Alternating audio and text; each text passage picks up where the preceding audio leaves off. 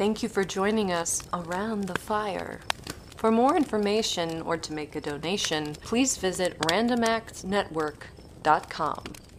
Now, want to hear a scary story?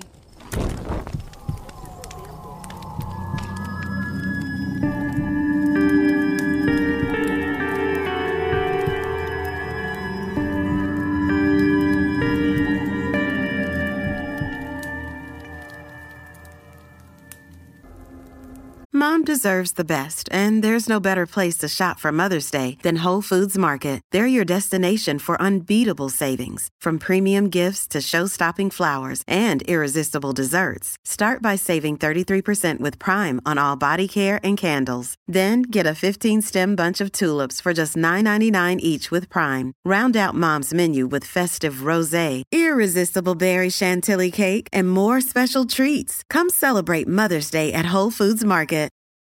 This episode is brought to you by Reese's Peanut Butter Cups. In breaking news, leading scientists worldwide are conducting experiments to determine if Reese's Peanut Butter Cups are the perfect combination of peanut butter and chocolate. However, it appears the study was inconclusive, as the scientists couldn't help but eat all the Reese's. Because when you want something sweet, you can't do better than Reese's. Find Reese's now at a store near you. It was the sort of thing that just didn't happen. Cars didn't just break down, not on empty roads with dirt shoulders, and certainly not at night. When she'd set out from the last town, maybe 40 minutes back, she hadn't worried about the funny sounds the car was making. It would make it to her cousin's cabin. It just would. But it didn't. When she'd called the nearest tow truck, an automated voice had informed her that she'd have to wait for the morning. Five more increasingly frantic calls had turned up nothing better. She would have to wait out the night. As she was trying to figure out the closest the back seat would let her get to lying down, she heard a light, careful knock from outside the car. Alarmed, she sat up. It took her a few seconds to even see that, cloaked in the dark, there was a figure standing near the passenger window. She clicked the car's lights back on, and instantly the figure backed up. She could see a silhouette only a woman, tall, wearing a dress and some sort of cloak or veil. Her head was turned towards the ground, hiding the face entirely. She rolled the window down about halfway. Can I help you? The voice, clearer and younger than she had expected, answered back. Do you need a place to stay the night? The woman unnerved her, just a little, but so did staying in the car the whole night. She weighed the two carefully before answering. Thank you so much. I'll get my bag. Do what you need, said the woman, with just a little bit of an accent she couldn't quite place. Only no lights. She paused. No lights? That's the rule. She stepped out of the car and circled the trunk, all the while desperately trying to explain the situation away. It could be a religious thing, or maybe it was just for the night. There was someone she wasn't supposed to wake up. Or she could have some kind of deformity that she was shy about. It was all perfectly normal. The woman waited for her, still facing just away from her in the car. When she got her suitcase, she followed the woman as she walked into the field, towards a distant house. There were no lights on in it. Is it just you out here? She asked casually. No, the woman said. Together, they came to the house. It was one story tall, with a corrugated metal roof. It hadn't been painted for at least a few years. The woman eased the door open. Inside, it was pitch black. And you did what I said? No lights? No lights, she repeated, although as she did, her finger snuck into her pocket and touched the lighter she always carried there. Can I ask? It's the rule the woman said and gestured her in. As she entered the small house, she found herself entirely blind.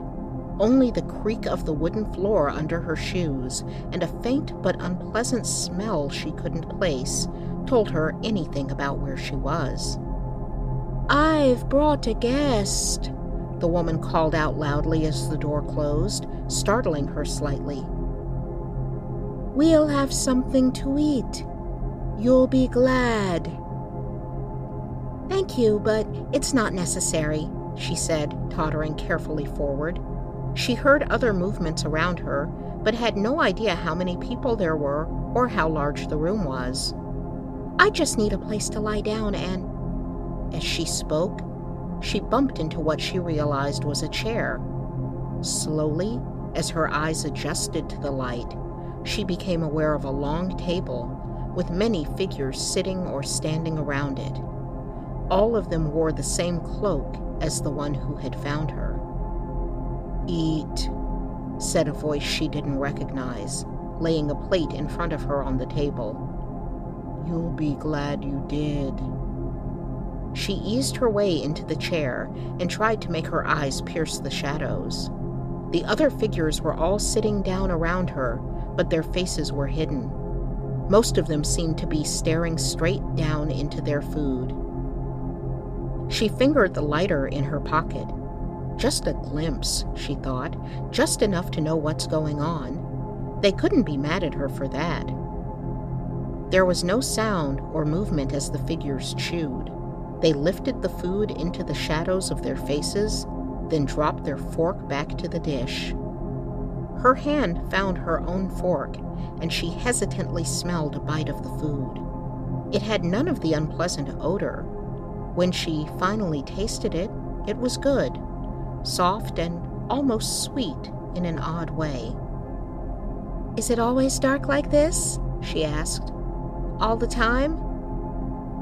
That's the rule, said another of them, and then silence. Nothing but the sounds of forks and plates.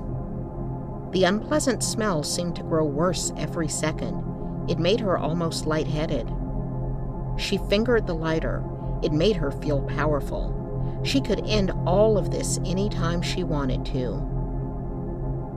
So, are you a family? A church? Uh. She drifted off. No answer. Her thumb slowly spun the lighter cylinder. How long have you been here? Eat, said another voice. You'll be glad.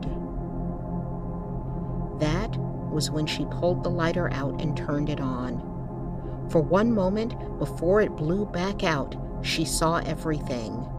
She saw the walls, old and covered in brown stains. She saw what they had been eating.